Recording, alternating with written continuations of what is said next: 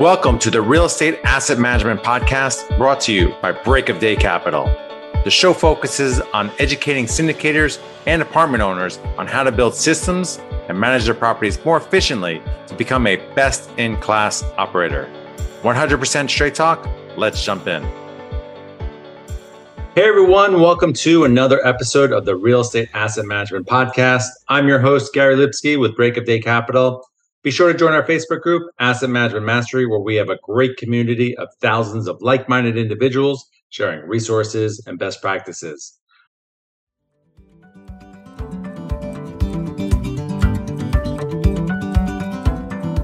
Choosing the right insurance coverage for multifamily properties isn't that complicated if you know who to talk to. At the Garzella Group, we're uniquely qualified to help you navigate the range of policy choices you have, and we're committed to saving you 30% in the process. We do intensive market research and have nationwide relationships, so we can find coverage other insurance brokers simply can't. We should talk. Go to quotenow.biz and we'll start the conversation.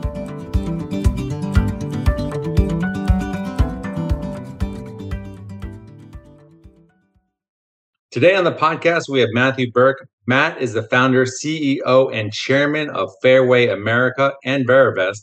He's a seasoned real estate executive, chief investment officer, and fund manager who started and managed 11 real estate asset based Reg D pooled investment funds over more than 22 years. Matt, welcome to the show. Can you start by telling the listeners a little bit more about yourself and what you do? Yeah, thanks, Gary. I appreciate you having me on. We have two companies, as you said. One is Fairway America is a real estate investment manager. We raise capital from predominantly high net worth investors, qualified purchasers, family offices, et cetera. Started managed, as you said, 12 funds. A lot of those have been debt funds in the early years doing private money loans. The last 10 years or so have done a lot more on the equity side, value add of, of all different types. We partner with operators around the country and kind of a co-GP, co-management model raise the capital, do the asset management and the investor relations. Let our partners do a lot of the front end, you know, origination, construction oversight, execution of the business plan. Verivest is a technology enabled service provider providing software and and fund accounting and administration services for a lot of the same types of people. So that business kind of grew out of our practice of helping people set up funds. Coming out of the Great Recession, when we were winding a fund down, we kind of pivoted the business model. And that's how we went from debt to equity. And we started doing a lot of advisory work for small and medium sized real estate entrepreneurs around the country who were raising capital for whatever their deal strategy was. And we basically played the lead role in helping people set up and structure their pooled investment fund. And, and we started doing the back end admin out of that. And that's kind of how Verivest came about. So all real estate focused, both uh, the investment side and the services provider side, advisory side. So kind of a breadth of things that we do between the two companies. Excellent. Excellent. I, I see. And maybe it's because I'm paying attention to it more, but a lot more people are doing funds these days.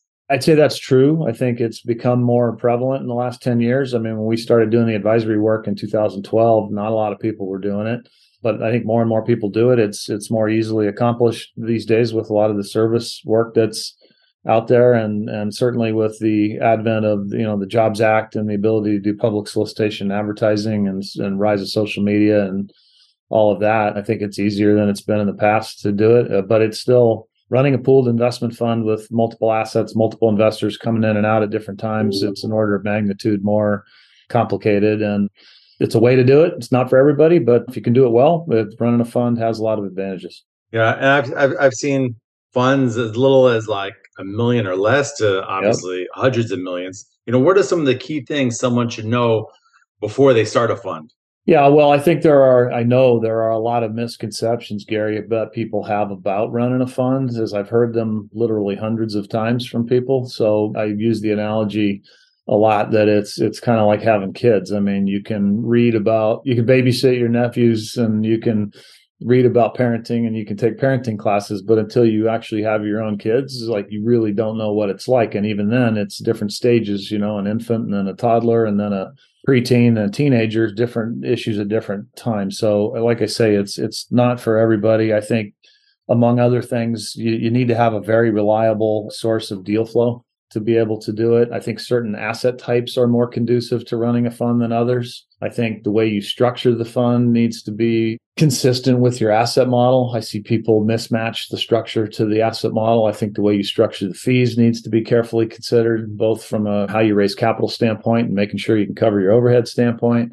There's just a lot of considerations to doing it. If I had to tell you, you know, out of 100 people that want to set up a fund, 85 probably shouldn't and 10 or 15 you know have the combination of elements necessary to give them a pretty high likelihood of success. But you know it's aspirational. So i'd say any real estate investment manager who raises money from high net worth investors at one point or another at least thinks about the idea of setting up a fund and and looks into it. Some do it when they shouldn't and some don't do it when they could and you know it's just it's an interesting sector of the market. Really good nuggets in there what are some of the key mistakes people make when they i'm going to do a fund and you kind of alluded to it you know previously but are, are there like the same mistakes you see over and over again from people? Yes and i think probably the biggest one is people have this delusion that somehow if they set up a fund then magically the money's going to be sitting there. So probably one of the most when i ask people why do you want to set up a fund? I'd say the most common answer I get is, well, then if I have a fund, then the money will be there. And so when I'm out negotiating with a seller, you know, they know I have the money and it makes it easier to tie up the deal and I'm I have a more competitive, I get better deals. I'm like, well, what makes you think that just because you set up a fund, the, the money's going to be there? It's almost as if it's like if you build it, they will come, right? It, raising money in an in a fund is harder than raising money for individual transactions because people are investing in a strategy right? And and it's a blind pool. They don't know which assets you're picking and choosing. You're just giving parameters around the types of deals you're going to choose without specifically naming the assets. So i would say there's a misconception that a lot of the investors they've had historically that want to put money into specific individual deals will come over and put money in the fund. And my experience is that that's a fairly low percentage. I mean some will but many won't so I'd say have making sure that you are very clear on how and where you're going to get the capital before you spend all the money and time to set the fund up in the first place is important. I think people confuse the economics of how a fund works because it's a pool, you know, it's like a mutual fund, right? You all of the income and expenses get pooled into that entity and it's not a deal by so people translate the way in which they're used to the deal by deal economics working and extrapolate that to a fund model and it really doesn't apply so you know there's just a lot of things that are different about it that people don't fully appreciate in the beginning that we try to help them through and make sure they're clear on what they're getting themselves into before they do it that makes a big uh, makes a big difference in their ability to succeed yeah, and I've, I've done a ton of deals, and we've never had the money up front. We've always syndicated. We've always told the seller that. And I don't think I've ever lost a deal because I didn't have the money. I might have obviously lose deals because someone's willing to pay more, or yeah. hey, they may have two billion dollars in their coffers, which even if I had yeah. a fund, I could never compete with them anyway. Yeah. Yeah, I think that's accurate. And I mean, I've found that end of the day, you know, if people who are really good at syndicating and uh, don't necessarily need to make the leap to a fund. And and oftentimes, you know, a lot of, look a lot of successful fund managers, I'd say Fairway included, we syndicate as well. So some deals we put in funds, some deals we syndicate. Kind of depends on the situation. I mean, it, it can be a nice augment to what it is that people are doing to help them scale their business, but it's it's not the be all end all. You know, that's going to solve all their problems. Let's talk about fees so someone can kind of wrap their head around that if they wanted to start a fund or not. So let's say you know, we were going to start a $75 million fund. What are, and I know there's a range, but what, you know, talk about some of the fees that are involved in starting a fund and maintaining a fund. Yeah, I'd say setup fees can range anywhere from 10 or 15 grand on the low end to I've seen people pay literally hundreds of thousands of dollars to set them up. I'd say on average 20 to 30 grand, you know, is probably a reasonable expectation just on organizational setup costs, legal fees, et cetera ongoing basis. you will have, depending on how you structure the fund, you'll at the minimum have tax returns you have to file. All right, you have filing fees and so forth with the cities and states and municipalities.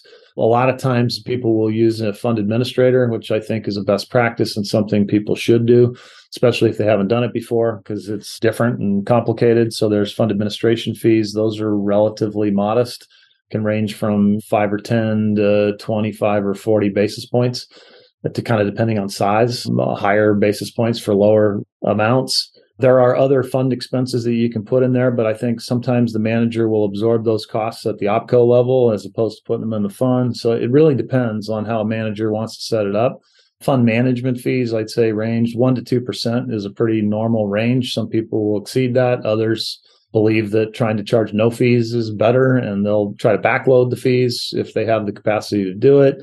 You know, and then you have affiliate related fees. So depending on if people have say a property management company that's going to be managing the assets, that affiliate might charge those property management fees. There's construction on a value add deal where you got a big construction component, you might charge fees, you know, on an override for the construction costs and things like that. So it really depends on the on the deal transaction, but there's certainly a range of fees that I would consider to be reasonable in the marketplace that balance being aligned with the investor and covering costs that the manager has to incur in order to execute the strategy in the first place. You mentioned tax returns. And so, you know, a typical tax return on a deal could be five, six thousand. But if you're doing audited tax returns, you're talking like seven times that amount. Is, right on the fund, do you, do you typically require audited financial uh, returns? If, if you're a registered investment advisor, you have to do an audit. Most real estate managers, especially first time managers, are not RIAs. You know, and this gets into legal advice, and which I never give, and so people need to check with their own lawyer. But I'd say my experience is that most real estate managers running a real estate fund don't become an RIA, and therefore it's an elective choice to get audited or not.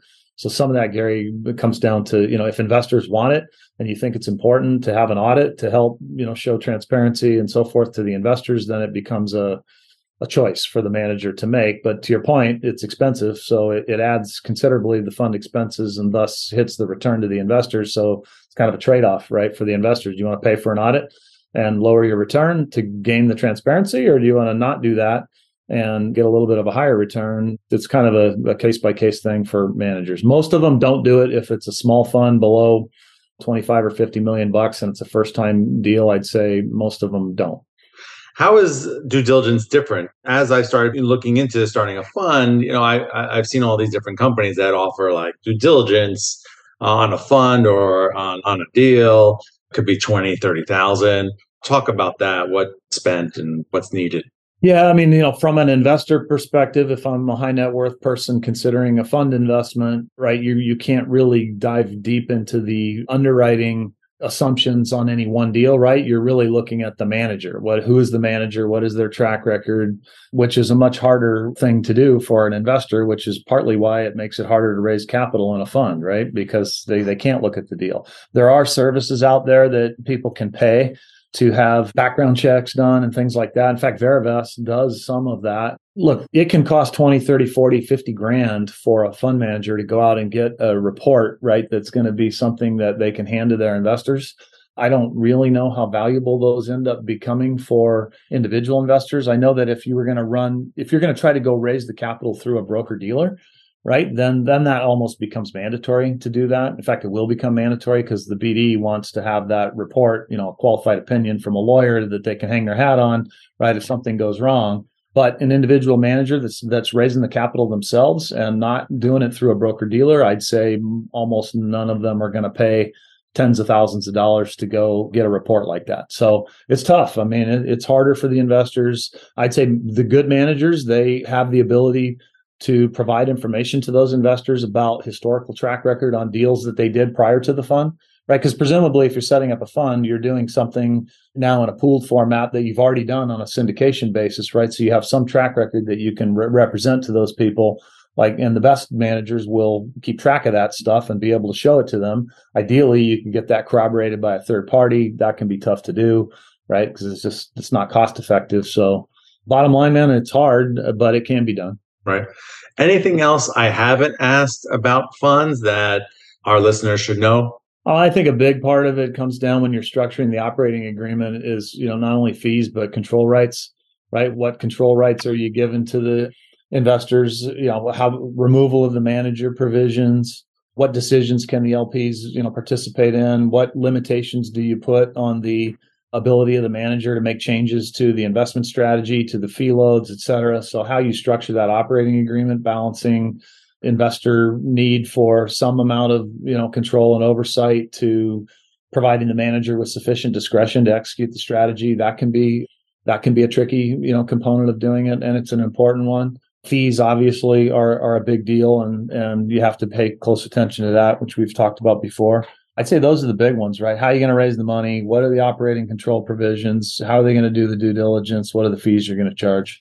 Yeah, making sure you've got the infrastructure from an origination standpoint to do a sufficient amount of volume to justify the costs associated with the deal in the first place. I mean, like I've made this mistake before. We've launched funds where we just ended up not having as much product as we thought we were going to have. And now you've got, you're spreading your fixed costs across a much smaller number of deals, which of course hits the returns heavily if you don't have sufficient scale or volume to do it. So that that's a big consideration as well. Yeah, and now more than ever, I know I, talking to a few people that are starting funds, they think there's just going to be a wave of distressed debt, and I have no idea how many deals I'm going to have this year. I mean, it's that's, you know, exactly, it's, exactly, it's crazy. Yeah, I mean, and that's the hard part, right? If you're starting a fund in today's environment, you know, I think people can get people ask me that too. Is like, Matt, when's the best time to set up a fund? And I'm like, well, you know, there is no perfect time to set up a fund. It, it's a little bit like the old Chinese philosopher that said, you know, when's the best time to plant a tree? It's like, well, the best time was 20 years ago, but